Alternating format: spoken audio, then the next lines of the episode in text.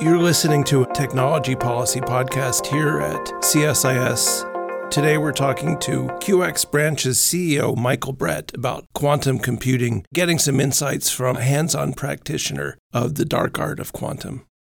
Thank you for doing this. Yeah, of course. Tell us about the company.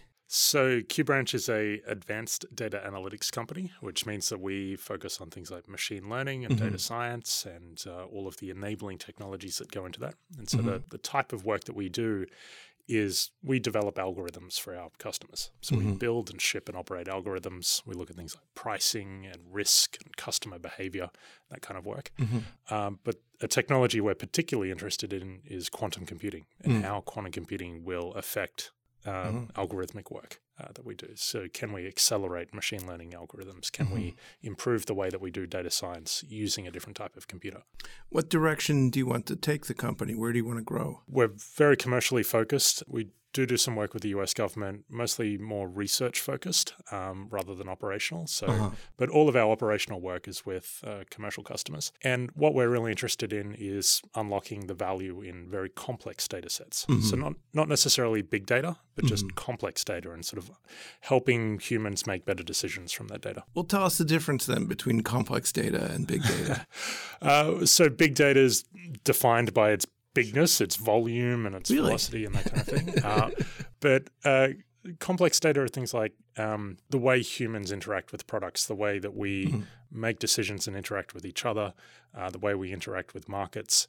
And it may not be a large volume of data, Mm-hmm. but trying to find the signals out of that data is, is very difficult. um, who are your competitors? Uh, so in the data analytics space, Yeah. we compete with with everybody, including sort Yeah. of the big consulting companies, the Yeah. big uh, the big four, and you know the likes of Palantir and that kind of thing. Sure. Oh, yeah. Um, but then in the quantum computing space, it's Uh-huh. a much smaller ecosystem. Uh, there's a, a few startups like QxBranch that Yeah. that are out there doing the kind of work that we do, looking at applications, um, and then some of the larger players like IBM and Microsoft are also developing their application base for quantum computing. But it's it's it's a really small ecosystem right now. We all know each other very well, and Mm-hmm. uh, it's more of a collaborative effort at the moment to try to figure out what this market's going to look like. Where do you find people to write the algorithms? Are they traditional data scientists, or do, do you have to get a special flavor, or what? Yeah, it's that's going to be one of the big challenges for quantum technologies generally is is a workforce that's adequately trained for this. Uh, the direction that we come at it with is we look for high quality software engineering 1st Like that's that's part of our differentiator is the the quality of our software. So we're looking at you know, how do we find uh, people with an enterprise software engineering background that can then transition into quantum technologies generally, and and we work closely with with universities to give us the, the that talent pipeline. Some of the other quantum computing companies out there coming at it from the other direction, going from quantum theory, physics, those computational models, and then try to do some more of the software side. How hard is it to transition people? Uh, we find that if people are very curious and tenacious about learning and technology, then they find a way uh, to, to make that work. Over the last couple of years, the number of resources that have become a- available for learning how to do quantum computing has just exploded. Uh, so it's becoming easier and easier. What's the demand side of the market look like? Uh, who are you selling to? So the companies that are most interested in quantum computing right now are characterized by the ones that are using the most cloud compute technology. Oh, so if you listed out the say global Fortune 1000 Yeah. In order of how much they spend on cloud compute, the top of that market is is what's looking at quantum computing today. And so that's organizations that are in the, the financial sector, Sure. uh, automotive, oil and gas, pharmaceutical, uh, and and media companies uh, tend to be the ones that are using huge amounts of computational power at the moment, and so they see quantum computing as a, a differentiator which can reduce the amount they're spending or unlock new potential out of that. Why do you think that is? Why do you think there's a correlation with cloud computing? The use of cloud compute to do large data sets or very complex data sets, you know, their, mm-hmm. their business model is based around processing data. And so mm-hmm. if you take a large investment bank, for example, it's understanding risk, it's understanding pricing. That's core to their business. And so they're using a lot of computational power to do that work. It's time consuming. It can get oh, expensive once you do a lot of it. And so quantum computing could provide a breakthrough there. Mm, that's interesting. So it's really a, a, savings for these guys. Yeah, or unlocking new potential. So Okay. being able to do things they couldn't do before, Oh, that's interesting. because it takes too long, uh-huh. practically, or that it was too expensive to do that work. So that's what I was going to ask is we do a lot of machine learning here. How do you think quantum's going to change that? I think quantum computing is going to be extremely powerful for machine learning. Um, And the reason is that the most expensive part of machine learning is the training time Yeah. involved in that. Once you've oh. trained an algorithm, it's quite mm-hmm. efficient to run. But training an algorithm, particularly on you know very noisy, complex, hard to interpret data, is an expensive thing to do. Mm-hmm. And if you're a designer of that algorithm, you want to put as much human design into that as possible, which means iterating through that design loop over and over. And a quantum computer may be able to allow us to reduce that training time significantly. So on each training loop, higher accuracy, and therefore less training loops required to get the answer that we're looking for. Do you use big data sets? I mean, where do you get your data? Is that important for your work? So data is the new oil to us. It is the the raw resource that allows us to do our work, uh, and then we refine that with with the algorithms that we build. And so, you know, when we work with our commercial customers, we're working with their data sets. And so, say in in the oil and gas industry, they will provide us with a sample data set to train algorithms on, and then we provide the algorithm back to them to work operationally. Where are we in quantum computing? Um, a couple years ago, people said it was sort of a mythological beast. I don't think anyone would say that anymore. it's very real uh, today in that we've now got development machines that we can work on. And you know, any of our listeners today can go to a, a number of different platforms today and sign up and start mm-hmm. to program a, a real quantum computer. They're quite limited in capability at this point.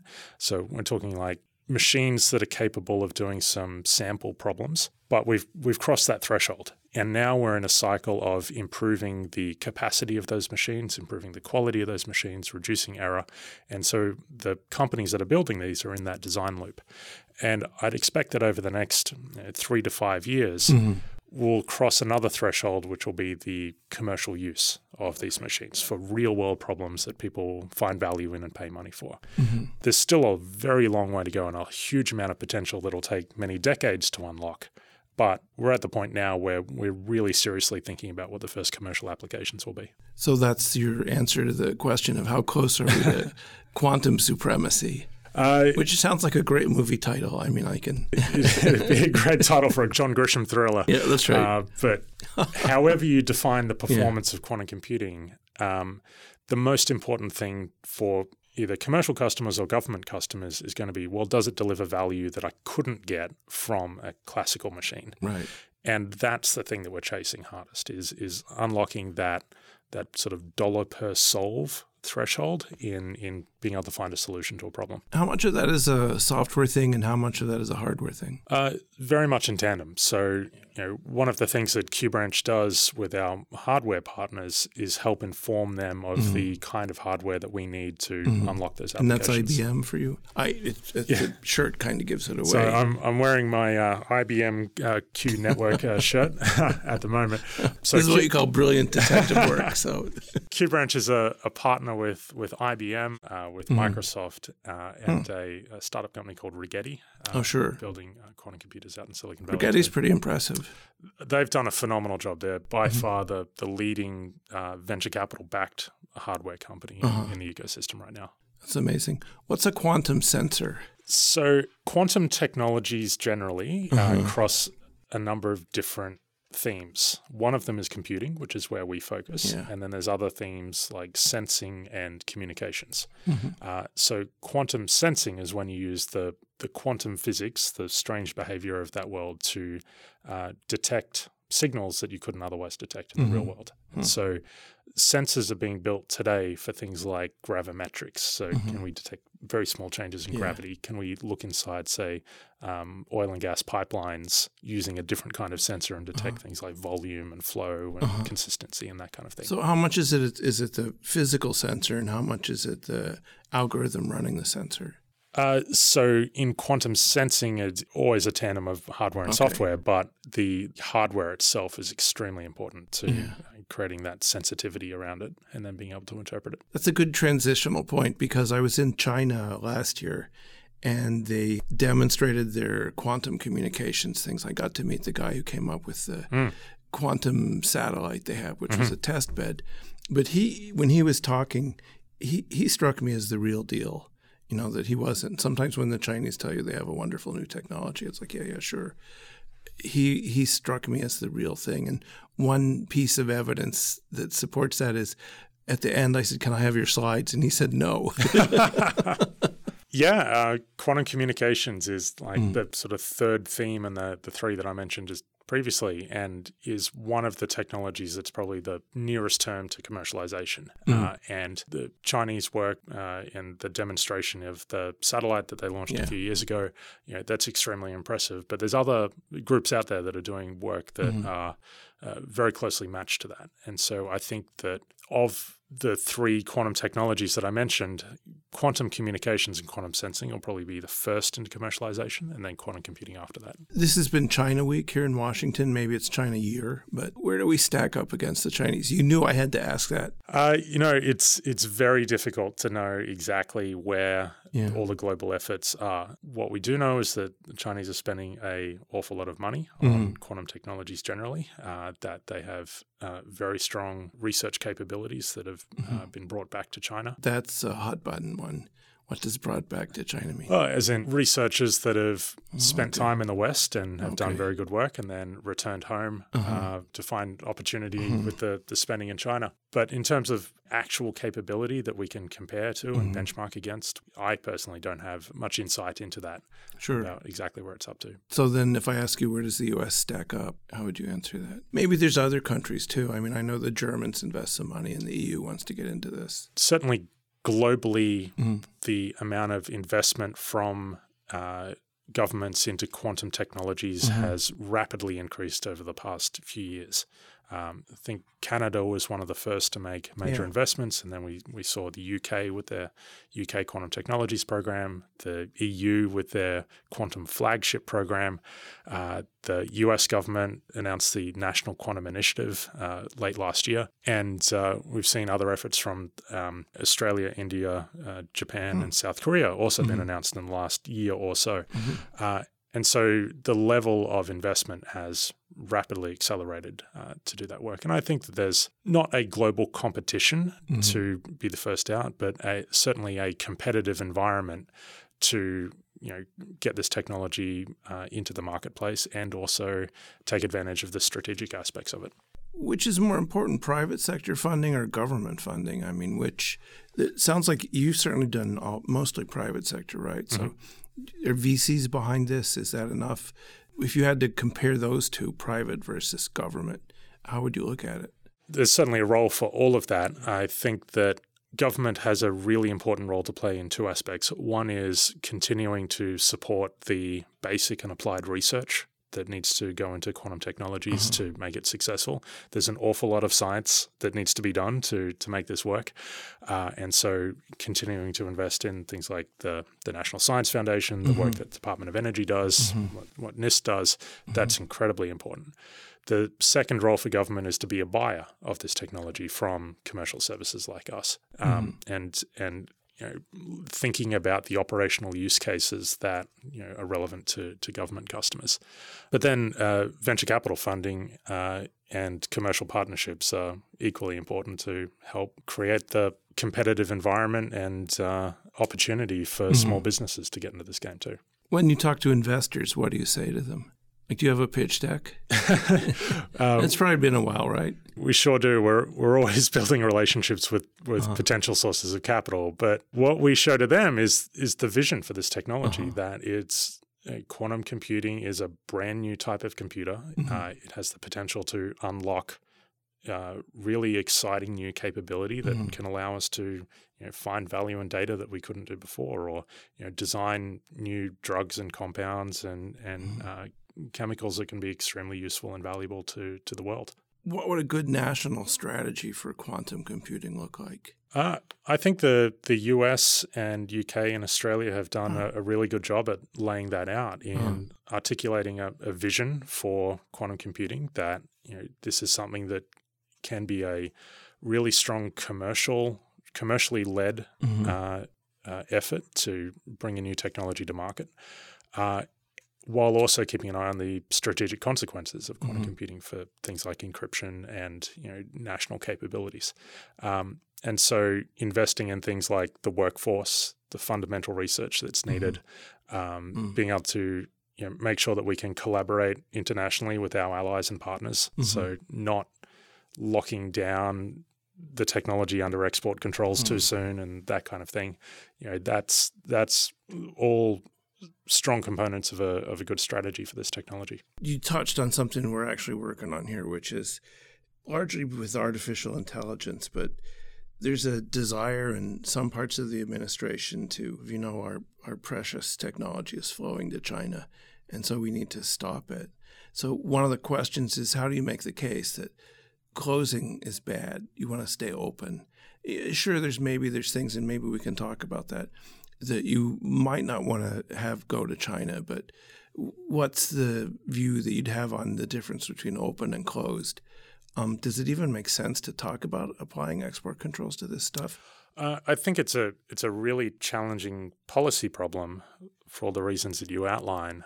Um, but quantum computing is inherently a dual use technology. There's an incredible amount of value that it can help mm-hmm. unlock mm-hmm. uh, commercially.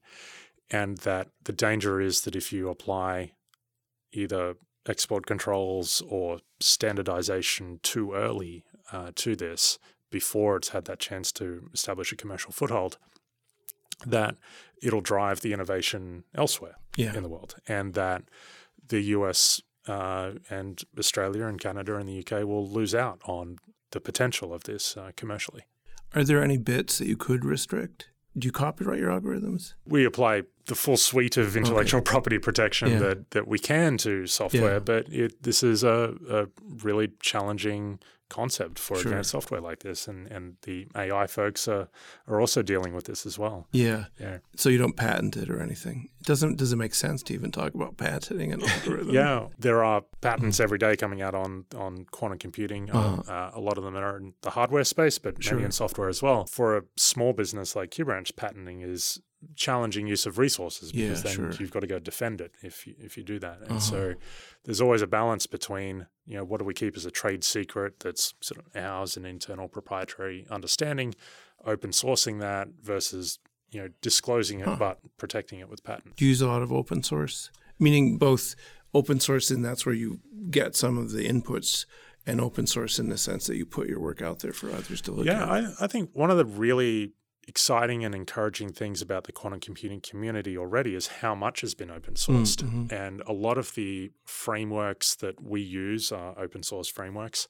Mm. Uh, we've contributed to some of those, and, and we've also put a number of our own algorithms out in the open source community uh, for people to use and improve on. Um, but we also keep a lot of our work internal sure. and proprietary as yeah. well. And I think that quantum computing is going to be a big enough challenge as it is that sharing what mm-hmm. we can mm. to help advance the overall effort is is really important. We should probably get him to say that twice because I'm not sure that message has sunk in across the government. um, but then also, you know, capturing the value where we can yeah. as well. Yeah. Who do you work with in that? Universities? Uh, where does where does the open source come from? And it's not like other kinds of software encryption. You have uh, sort of individuals out there doing research. Is it big institutions? Is it schools? Yeah, so it... Um, IBM, Microsoft, Rigetti, Google have mm-hmm. all open sourced yeah. major components of their quantum computing work. Um, mm-hmm. Certainly not everything, but you right. know, major parts of their platform are open sourced, and so you know uh, we can all then uh, make use of the benefit of that, but also contribute to those efforts. And, and it's part of a collaborative effort and at least provides a, a common working environment for a lot of what we do. Um, so, one sign of, I don't know if this is good or bad, of what the Congress thought about this is I saw that the National Quantum Initiative uh, passed unanimously in the Senate. So, what does that tell you? What do you think of the NQI? I think it's a, a really important piece of legislation that mm-hmm. uh, I was very pleased to see pass last year. Mm-hmm. Um, I had a very small part to play in that by uh, some testimony to Congress uh, mid last year, and then also through the efforts of the Quantum Industry Coalition, which mm-hmm. is a, an industry group that's recently formed to help yeah. uh, guide measures like this. But I think the National Quantum Initiative overall is a really good piece of work. It was great to see it pass with so much support from both mm-hmm. sides and, and the intent uh, make the US a leader and continue to be a leader in this technology. And it, it did all the things that I outlined before, which is the basic and applied research by the mm-hmm. institutions mm-hmm. in the US, supporting a uh, internationally collaborative commercial environment, and then helping support a workforce um, coming into uh, the quantum computing community. So, um, a couple of the senators I was talking to this week said that what the U.S. needed was a, another Sputnik moment where we kind of woke up and realized that we were behind. And there were two parts to that. The first is um, some of them really believe we're behind. Uh, are we behind? It's really difficult for me to answer that. And I think that. I, I don't think we are, but yeah, I was a minority view in this discussion. Yeah, I think that the the research organizations and the companies that are based in mm. the US that are doing work in quantum computing are world leading organizations mm. and are mm. you know, pioneering their way through a lot of the problems. There's also organizations like that elsewhere in the world as sure. well. And you know, uh, many of them are in um, you know, allied countries and partner countries that are doing uh, extremely good work that's also pushing that frontier. And so, is the US leaps and bounds ahead? I don't think so. Yeah. Is the US like with its peers? Yeah, it is. Um, are we behind? Uh, I, I, don't know about that. I think um, US government's got access to a, a lot more information than I do about where the technology frontier is. So, when you look at, at the idea of a Sputnik moment, what would a Sputnik moment in quantum computing look like? uh, I think if there were a moment that showed uh, a really significant advance in error correction mm-hmm. in quantum computing. Error correction. Yeah, if that part of the hmm. the, the technology that's needed um, was able to be demonstrated by uh, an organization outside of the US, th- that would be a, a real wake up call uh, for it. Uh, and the second one is uh, just commercially, if if it was revealed that a commercial organization was operationally using a quantum computer to do something incredibly valuable, mm-hmm. Uh, that would be a surprise and uh, be a, a, a, moment where we know that we've crossed that threshold into the operational use of quantum computing, and, and that would be really exciting. So uh, there's this thing called the National Security Telecom Advisory Committee. it's it's been around since the Cuban Missile Crisis. Okay they are looking at, don't laugh, a moonshot on cybersecurity. One of their ideas was that we should, we, the US, should put a lot of effort into quantum computing as the way, and particularly quantum encryption mm-hmm. techniques as the way to save ourselves. What do you think? Uh, it's certainly a moonshot. It's a you know it's a big ambitious yeah. goal and uh, and worthy of um, of pursuit. And I think that should we be the um, the ones that are surprised by an advance in technology, or yeah. the ones that create a surprising advance in technology? And I'd rather be on the creation side. Um, what's the next best step for the U.S. and the initiative? What would you want to see us do in the next two or three years? Yeah, I think the the National Quantum Initiative is a really important first step, and it mm-hmm. creates a, a, really good framework mm-hmm. uh, for that. And uh, it would be good to see you know, that expanded to uh, add uh, additional sources of funding uh, and additional sources of um, uh, uh, collaboration between the different agencies and the potential users of quantum computing, so that we get a really strong understanding of what the the government use cases are for mm-hmm. for quantum that that'll help inform industry. I think we also need to see a um, so the National Quantum Initiative was the, all civilian focused. It was all civil agencies. We need the defense and intelligence equivalent uh, to that. That's a that's a matching piece of legislation that helps coordinate the activities on the um, on the defense and intelligence side. What are the challenges you have in machine learning? Starting with SAS like a decade ago, yeah. and even before then, at something called the National Opinion Research Center. All this will be cut out at Chicago. We've been monkeying around with how can you do big data? How can you improve machine learning? Where are you when it comes to thinking about this and the challenge? Yeah, so I think there's there's two big trends that we're really interested in Uh-huh. at QxBranch, and one is um, explainability of um, Uh-huh. machine learning models. So if we as Oh, humans yeah. are interpreting the results of uh, uh, of a machine learning model, we need to know the decision making framework that went behind that. So How, how hard do you think that's going to be, though? I think it's going to be really tough, and, and a lot of it's going to be on the human side Yeah, in, in sort of that. teaching us how to work with machines Uh-huh. and interpret what they're recommending to us as, as next actions on things. Yeah. I think the other really interesting area is in um, synthetic data, Uh-huh. as in Oh, as in okay. creating training data sets Sure. that are representative of the real world, but are cheaper to acquire than real world data Uh-huh. that can help us uh, improve the accuracy and fidelity and the uh, take care of a lot of the edge cases around machine learning that we couldn't get with real world data. But most of your data is uh, finance, uh, energy. Yeah, we so we use a wide variety of data sources with our customers. Yeah, the, the the hard part is always sort of filling in the gaps Yeah. in the data that you have and being able to train models on a sufficiently representative basis. And so if you've got like one snapshot of the world, is that enough of the world or can you go create synthetically create some more of it so that you can train against that? Have you guys simulated the- the 2020 election?